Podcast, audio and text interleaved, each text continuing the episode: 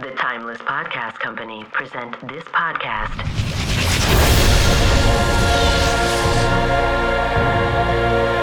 In immersive sound design.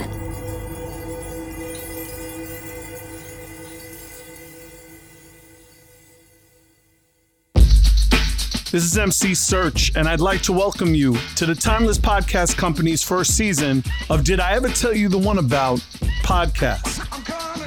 The only time you'll hear my narration is when it's absolutely necessary, like introducing other members of Kane's family and friends, people that need to push the story along. Other than that, this entire season will be told in Big Daddy Kane's voice, him alone sharing his stories, his experiences on his rise to being one of the greatest MCs of our generation. I've loved Big Daddy Kane as an artist and as a human being since 1986 when I first heard him rhyming in Albee Square Mall as just a young MC running the five boroughs. Ladies and gentlemen, it is my pleasure to introduce the Did I Ever Tell You the One About podcast, season one. Did I ever tell you the one about Big Daddy Kane? Hey, what's up, y'all? This is Big Daddy Kane, and I want to welcome you all to the Did I Ever Tell You the One About podcast because season one is all about me. This episode is brought to you by Paramount Plus. Get in, loser! Mean Girls is now streaming on Paramount Plus. Join Cady Heron as she meets the plastics and Tina Fey's new twist on the modern classic. Get ready for more of the rumors, backstabbing, and jokes you loved from the original movie with some fetch surprises. Rated PG 13. Wear pink and head to ParamountPlus.com to try it free. So let's begin talking about growing up in Brooklyn. Growing up in Brooklyn, man, I, I just remember going to like the block parties in the 70s, you know, where uh, the kids would have the Johnny Pump, you know, fire hydrant for those that don't know who I'm talking about, would have the Johnny Pump running, and the girls be out there in their plastic jellies, you know, with their um, tube tops on, and the guys, we'd be out there in our Pro Keds sneakers with the fat laces and Le Tigre shirts and things of that nature. And I, I, mean, it was a great time, you know, watching the DJs play and um, everybody out there doing the spank and the rock and whatever dances was out at that time period. And when the DJ would play certain, so there was like certain Brooklyn anthems, like Samande song Bra, CJ and Company, We Got Our Own Thing. And the main Brooklyn anthem was for Mother, Father, Sister, Brother, Love is the Message. That was the Brooklyn anthem where when that played, you would see so many cats get in line to rhyme. And it would be funny because so many people had the same rhyme. They may have a different twist, but it'd be the same rhyme. Everybody was at the age of one. I was having fun. The age of two, I was doing the do. The age of three, it was all about me. Age of four, I was getting it on. yeah, boy. I remember that one. Them the come up rhymes. Or the one about the two dead boys got up to fight.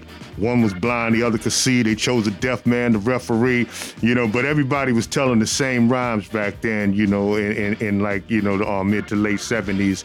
And I was a little shorty just watching and experiencing these first elements of hip hop and just mesmerized by it. Like, wow, you know, like they playing all this here funky stuff and people just having a good time partying and cats is rhyming and it, it, was just amazing. One of the guys back in the park during those days was Disco Ritchie of Divine Sounds. Back in the park days, man, everybody wanted to get on the mic, man. Everybody wanted some love, man. So they would see we set up early, they'll come out there, yo, man, yo, Disco, give me, let me get some of the mic. So I'll show love to everybody, give a piece of the mic. That's how we all got a little name for ourselves in the hood. And also on those days when you go to the corner store and see somebody walk by with their big boom box on their shoulder, you know, blasting something um, from some master mix. But it, it was just amazing. You know, these were just amazing times and a great introduction into what was going to become you know, with, with this thing that we call hip hop.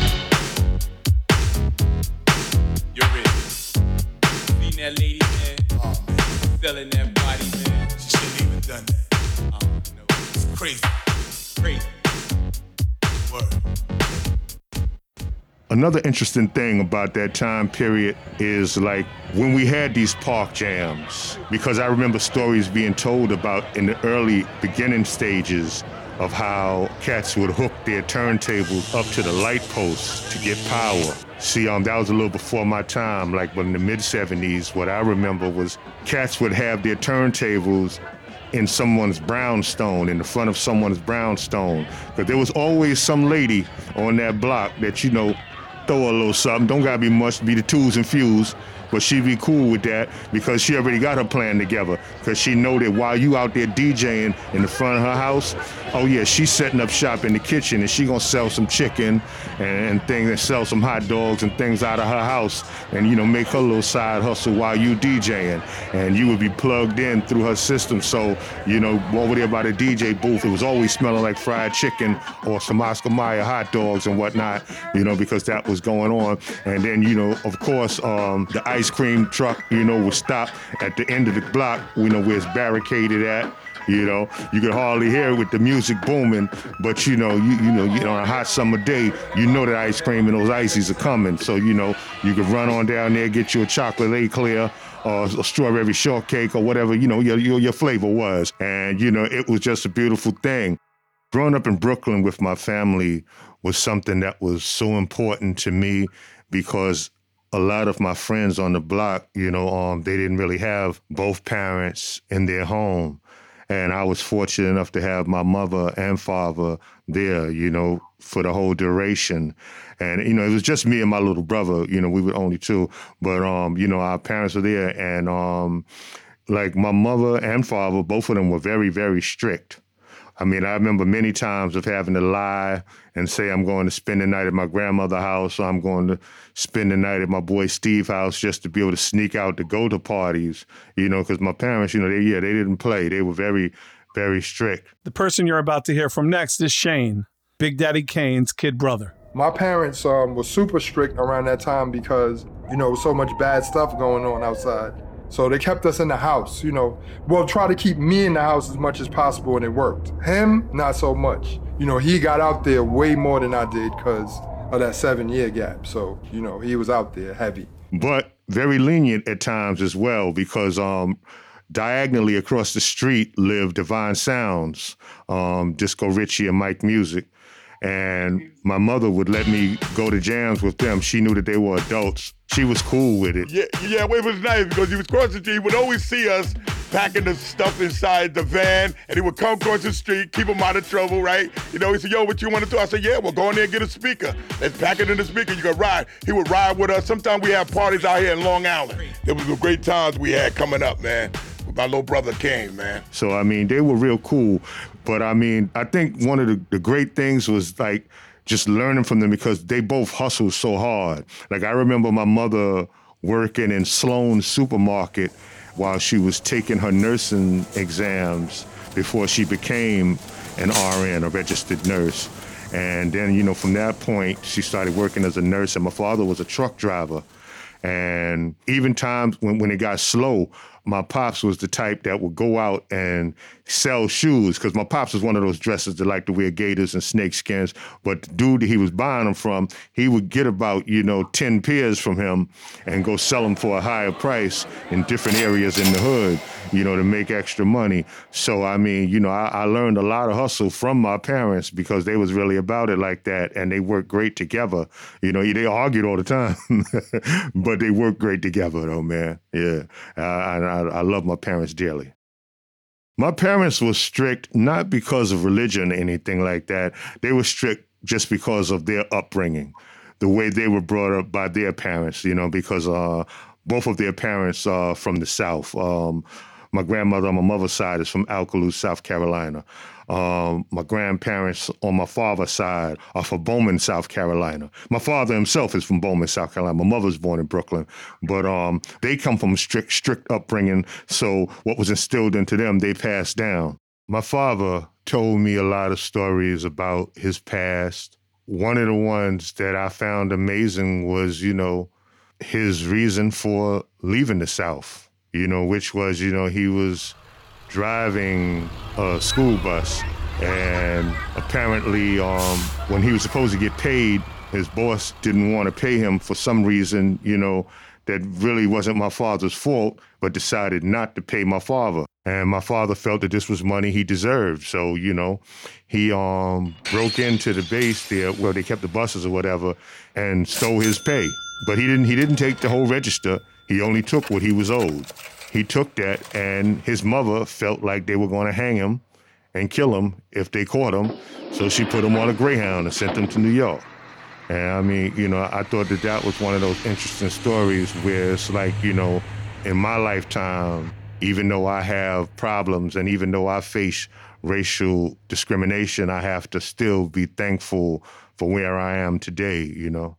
You know, with my family, we always had a real tight knit, you know, just the four of us, me, and my brother, my moms, and my pops. And like um, with my brother, he's seven years younger than me. So, you know, when he came along, you know, um, I was pretty much, you know, in a different place, you know, like as he was starting to learn to play with toys, I was, you know, beginning to stop thinking about toys. I was moving on to girls at that point in time, you know. But um, still in all, we always had a close bond, you know, where I felt like, you know, I got to look out for little bro. We all went to the same public school there was a bunch of bullies in school, of course, or whatever. You know, me being light skinned had like the Jheri curls going on. Kids used to tease me, so I'd be like, I'm going to get my brother. And I'd go get him. And sure enough, he beat about four or five kids up for me. That's like my earliest memory of me like getting picked on and going to get my brother and you know him coming to regulate the kids like leave my brother alone. It's gonna happen all the time if y'all keep messing with my brother. So they eventually stopped messing with me. But he always, you know, put that hook around me and you know made sure I was all right. He he's one of the truest people I know when it comes to my career and my life. You know, like my little brother is someone that I can always, you know, depend on when I want to talk, you know. Like yeah, that's that's my heart. The elementary school I went to was PS 287. It was located um, right near Fort Greene and Farragut Projects.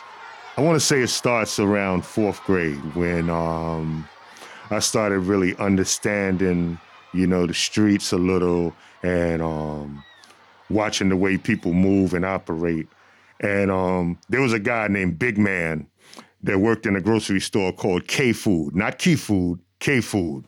And um, uh, he worked in there and he had a crush on one of my older cousins.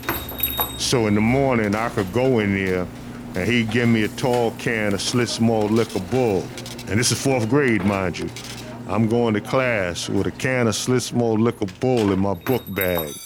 And lunch period come, and me and my boys, um, it was a brother named Corey Robinson and Charles Weathers, if I'm correct.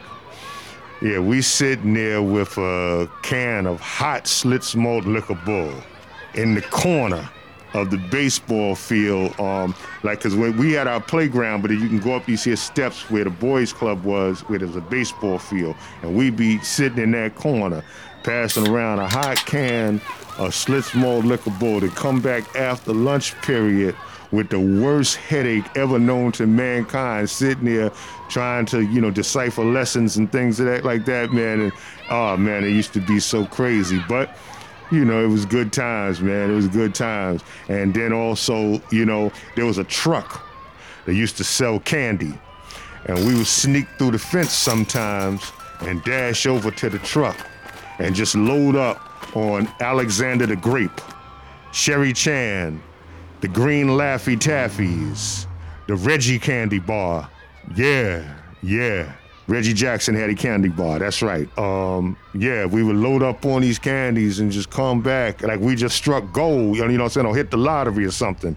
The smallest things like that, man, just made life just so complete in elementary school, man. You know, it, it was just a beautiful time. You know, and then like um, moving on, like going to junior high school, I remember like um, me and my boys, Lee Rivers, um, my man Drip, and um, my man Norm, rest in peace, Witch Doctor, and Cliff Love.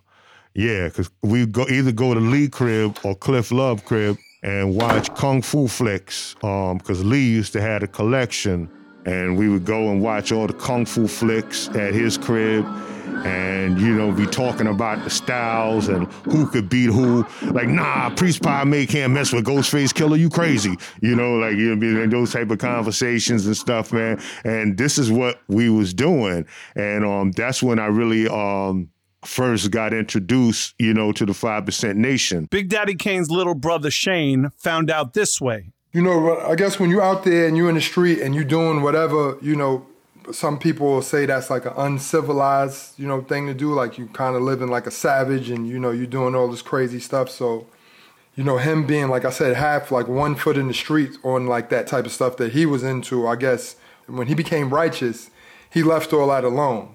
I remember one incident on Saturday. I'm sitting there, three o'clock on Saturday. Kung Fu movies come on Channel 5. So I'm in there watching Kung Fu movie, eating some spare rib tips. I'm about maybe 10. He comes in, I'm eating the spare rib tips, i tearing them up. He's like, he gives it, he gives me a look. He's like, what is that?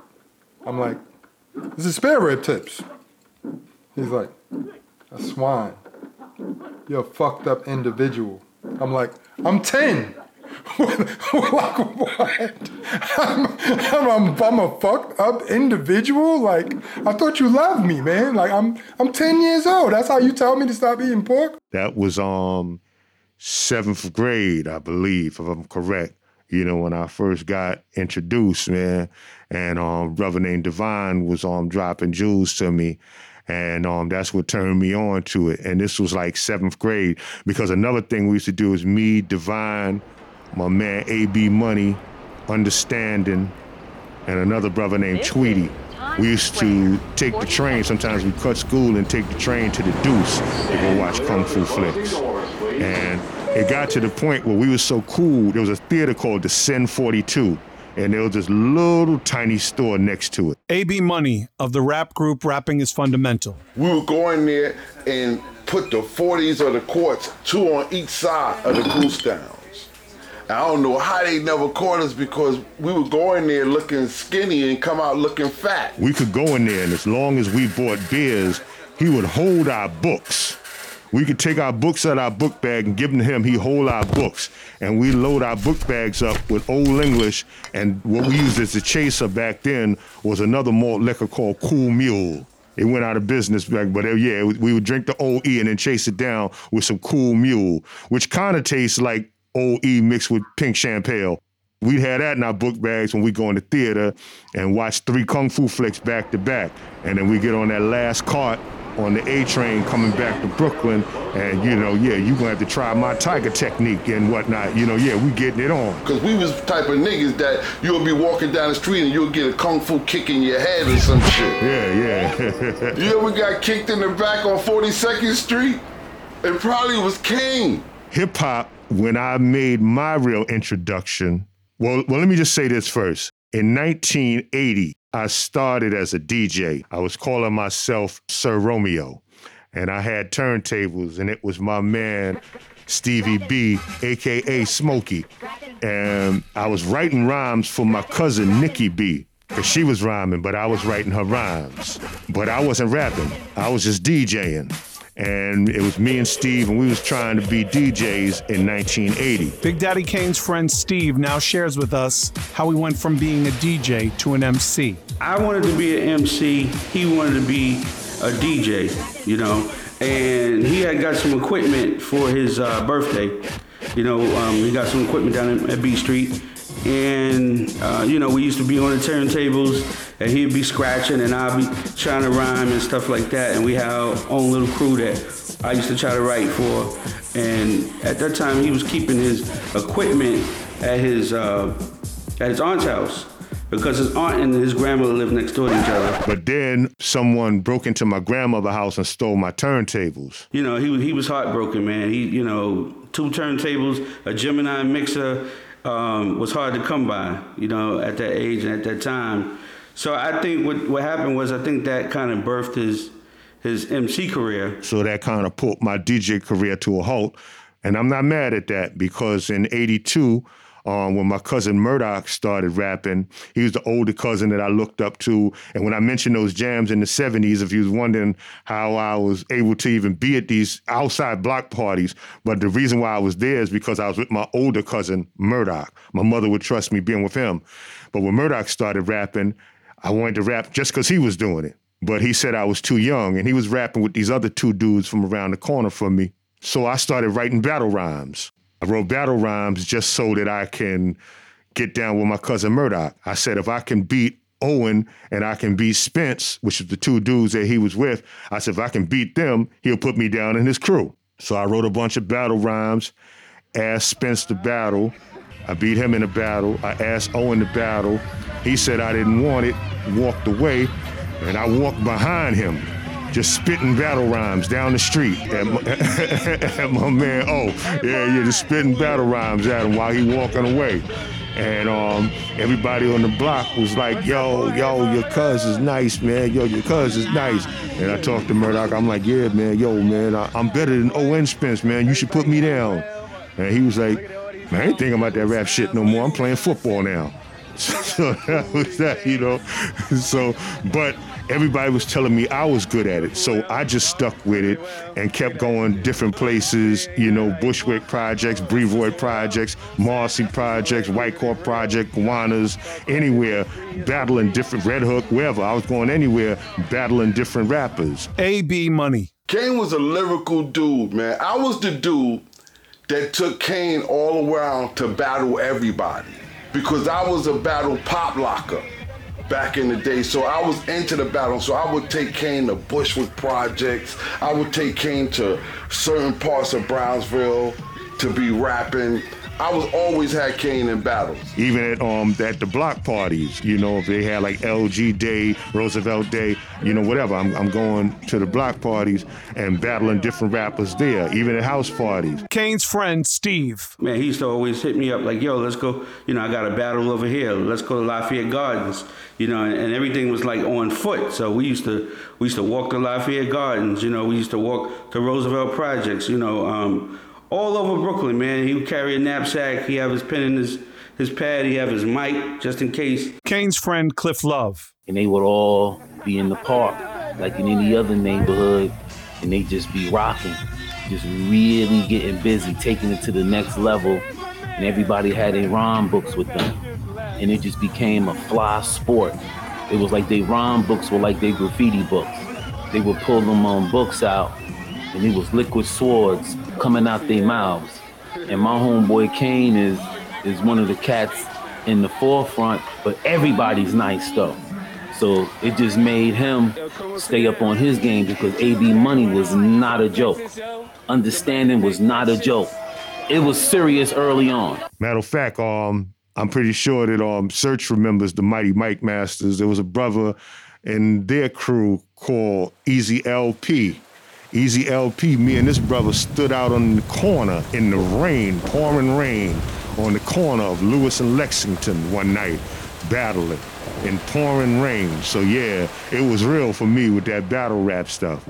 You know, I mean, it got to the point where in high school I could be in class doing my classwork, and someone come to the door and just tap on the door, and all they had to do was go like this that meant that there was someone outside that came from another school to battle me because people would come from Westinghouse, Eastern District, Brooklyn Tech. But um, people was coming from different schools coming up to Sarah J. Hale. They was coming there to battle me. Yo, we heard about this dude here that's been, yeah.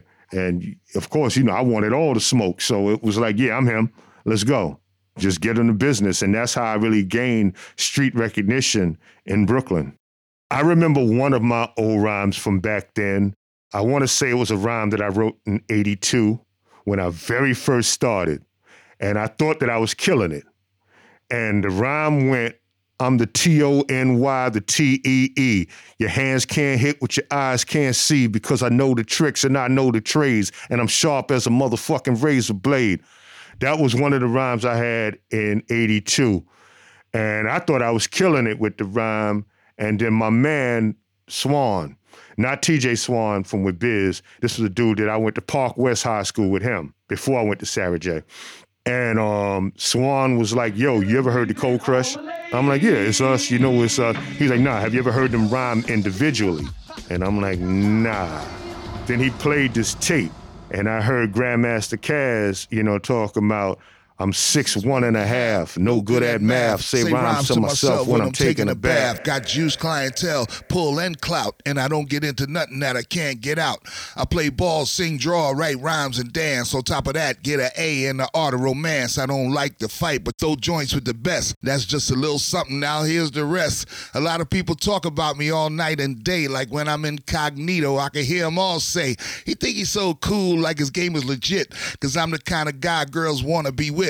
Well, it ain't my fault. I don't mean no harm. I got the things girls like personality, charm. I'm not cute, fine, not scared to admit it, just good looking. Now tell me, can you deal with it? Woo! And then this joint, he said, Grandmaster Caz, captain of the four. Another nigga couldn't touch me if he had a rhyme store. Even if he had a plant manufacturing rhymes, he couldn't make them no better than I make mine. Now for a kiss after this, I promise that if you insist, I put you on my list. I got a crew known to you. Before I'm through, I'm gonna introduce all of them to you. When I was writing the rhymes that Kane described, those are some of what I call classics. You know what I mean? I'm pretty nice with the pen, but every now and then, every other joint is a gem. It's a classic. You know what I mean? And that's what those are. I just try to go above and beyond what other people are doing. When I get the mic, when it's time, when it might come to me, I'm gonna do. I'm go way beyond everybody that passed me that mic. I'm gonna be them plus me. And I was like, yeah, everything I'm doing in life is wrong. And I ripped my entire rap book up. I ripped my entire rap book up and started every rhyme over. Like I was like, I'll never be nice. Like, listen to this dude here.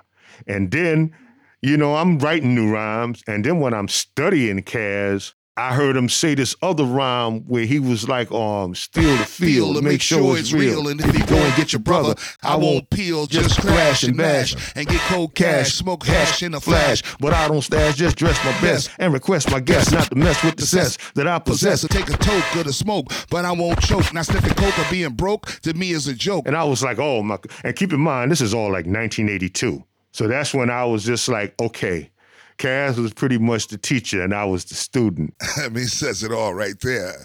Uh, he kind of validates me, especially to other people. If you don't know Grandmaster Caz, you never heard of Grandmaster Caz. You don't go that far back, but you go far enough to know Big Daddy Kane. He makes sure that you know who Grandmaster Caz is.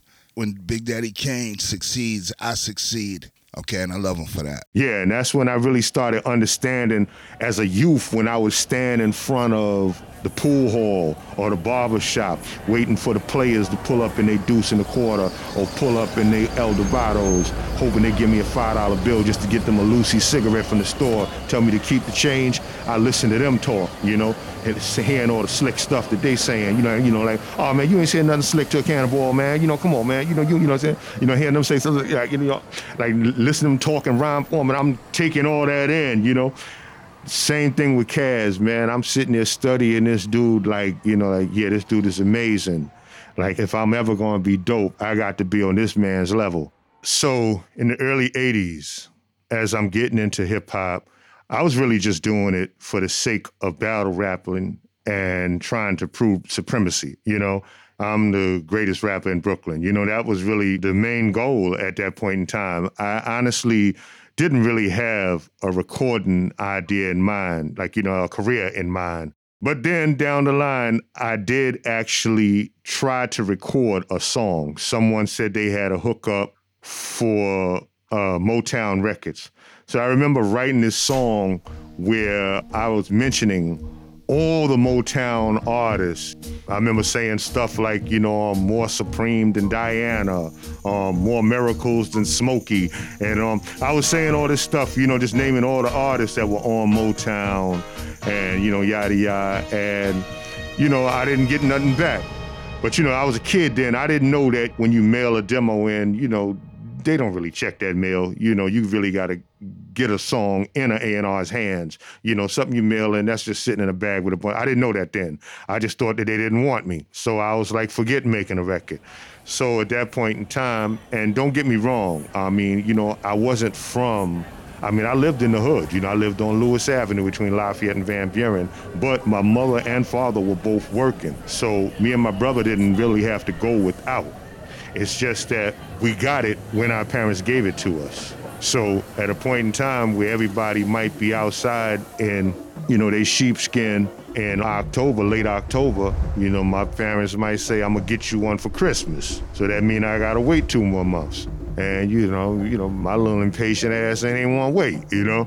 So I mean, um, with the cats that I was running with at that time in the mid '80s, and um, Sarah J. Hale, you know, lots of times, yeah, yeah, yeah, you know, we would, you know, go and, you know, relieve someone of their sheepskin or their bomber or something like that, you know.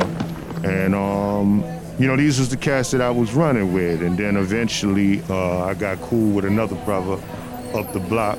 You know, I ain't gonna say no names, but um, it, it became the thing where we all meeting in front of Orange Julius inside the Albee Square Mall, and we'd ride to I think about 34th Street, and then from 34th Street just work our way up to like the Deuce, and then get back on the train and go back to Brooklyn. And it was crazy how it was done because cats would be sectioned off. It was like everybody on the train together, but you know, the East New York cats would go that way, the Brownsville cats go that way, Bed-Stuy cats go that way, Fort Greene cats go that way. And you know, we was all out there doing whatever it was that we did, you know, back then, many, many, many, many, many, many years ago. you know, and um, yeah, man, you know, I mean, it, it's it, it was nothing that I was proud of. Matter of fact, I remember the greatest moment, and I, I, this brother, I will mention his name for this specific reason. One day in Midtown, we had caught a Vic, and this brother named Jay Bourne said to me, "Why you out here?" And I'm like, "Get this money. What you talking about?"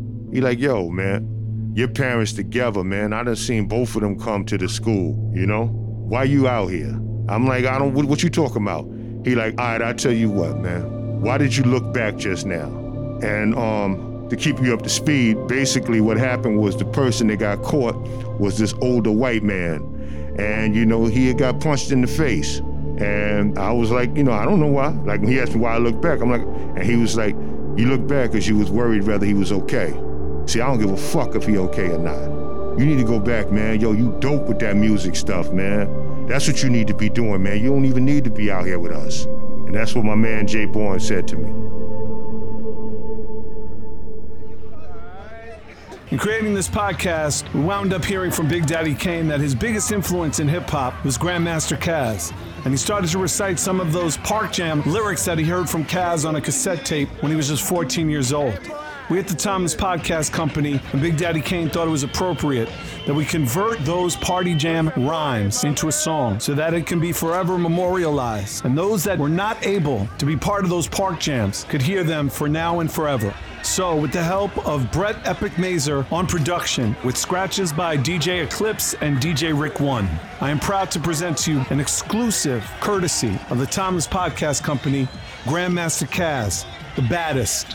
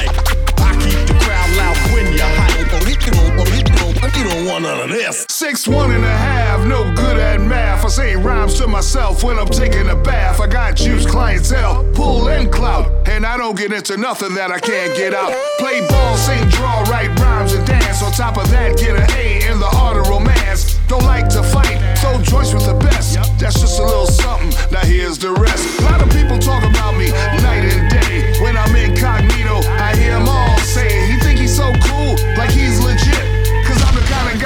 wanna be with. Well, it ain't my fault, I don't mean no harm. I got the things girls like personality, charm. Not cute or fine, not scared to admit it, but damn good looking. Tell me, can you deal with it? keep the crowd loud when you're hype. Do damage on stage and into the mic. I, I keep the crowd loud when you're hype. Don't ask who's the baddest. Grandmaster.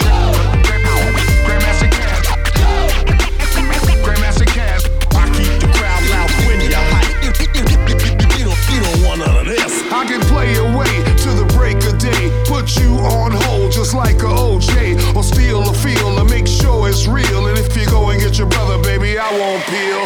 Crash and mash and get cold cash. Smoke hash in a flash, but I don't stash. And dress my best and request my guests not to mess with the cess that I possess. Take a toke of the smoke, but I don't choke. Sniffing coke or being broke to me is a joke. Spinning G's as I please, loving all the ladies. Got the car and the keys for my main squeeze. For a kiss after this, I promise. And if you insist, I put you on my list. I got a crew known to you. Before I'm through, I'll introduce all of them to you. I keep the crowd loud when you're hype. Do damage on stage and into the mic. I keep the crowd loud when you're hype. Don't ask who's the baddest. Grandmaster Caz.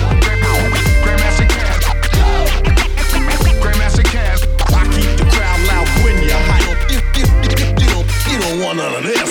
Chasing the place with the bass and grace. Keeping pace in the race to face first place. Tone not alone. He has shown to be known and prone to make the girls his own. And JDL rockin' well. And time will tell if under his spell is where you fell with my supreme on our team. It would seem like a cup of coffee without the cream. KG on my tee, rough MC, rockin' endlessly and very thoroughly in his crew outfit. Admit legit that I couldn't be with a better outfit than the four. With the rhymes galore, knocking at your door with much more in store.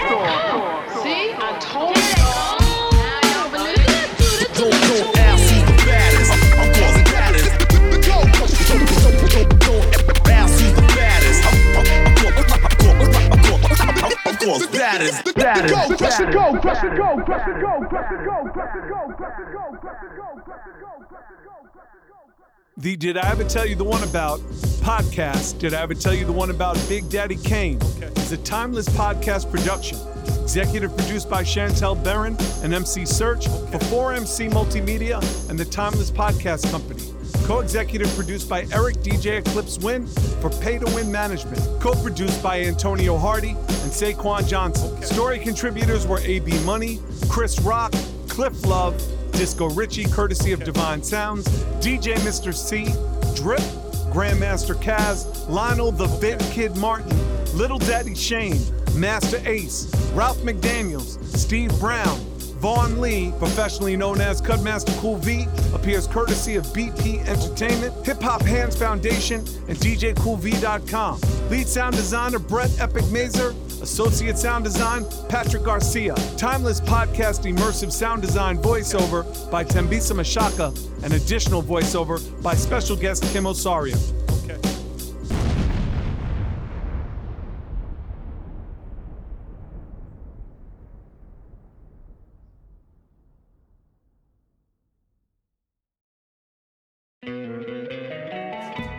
Love an extra $100 in your pocket? Have a TurboTax expert file your taxes for you by March 31st to get $100 back instantly. Because no matter what moves you made last year, TurboTax makes them count. That means getting $100 back and 100% accurate taxes only from Intuit TurboTax. Must file by 331. Credit only applicable to federal filing fees with TurboTax full service. Offer can be modified or terminated at any time.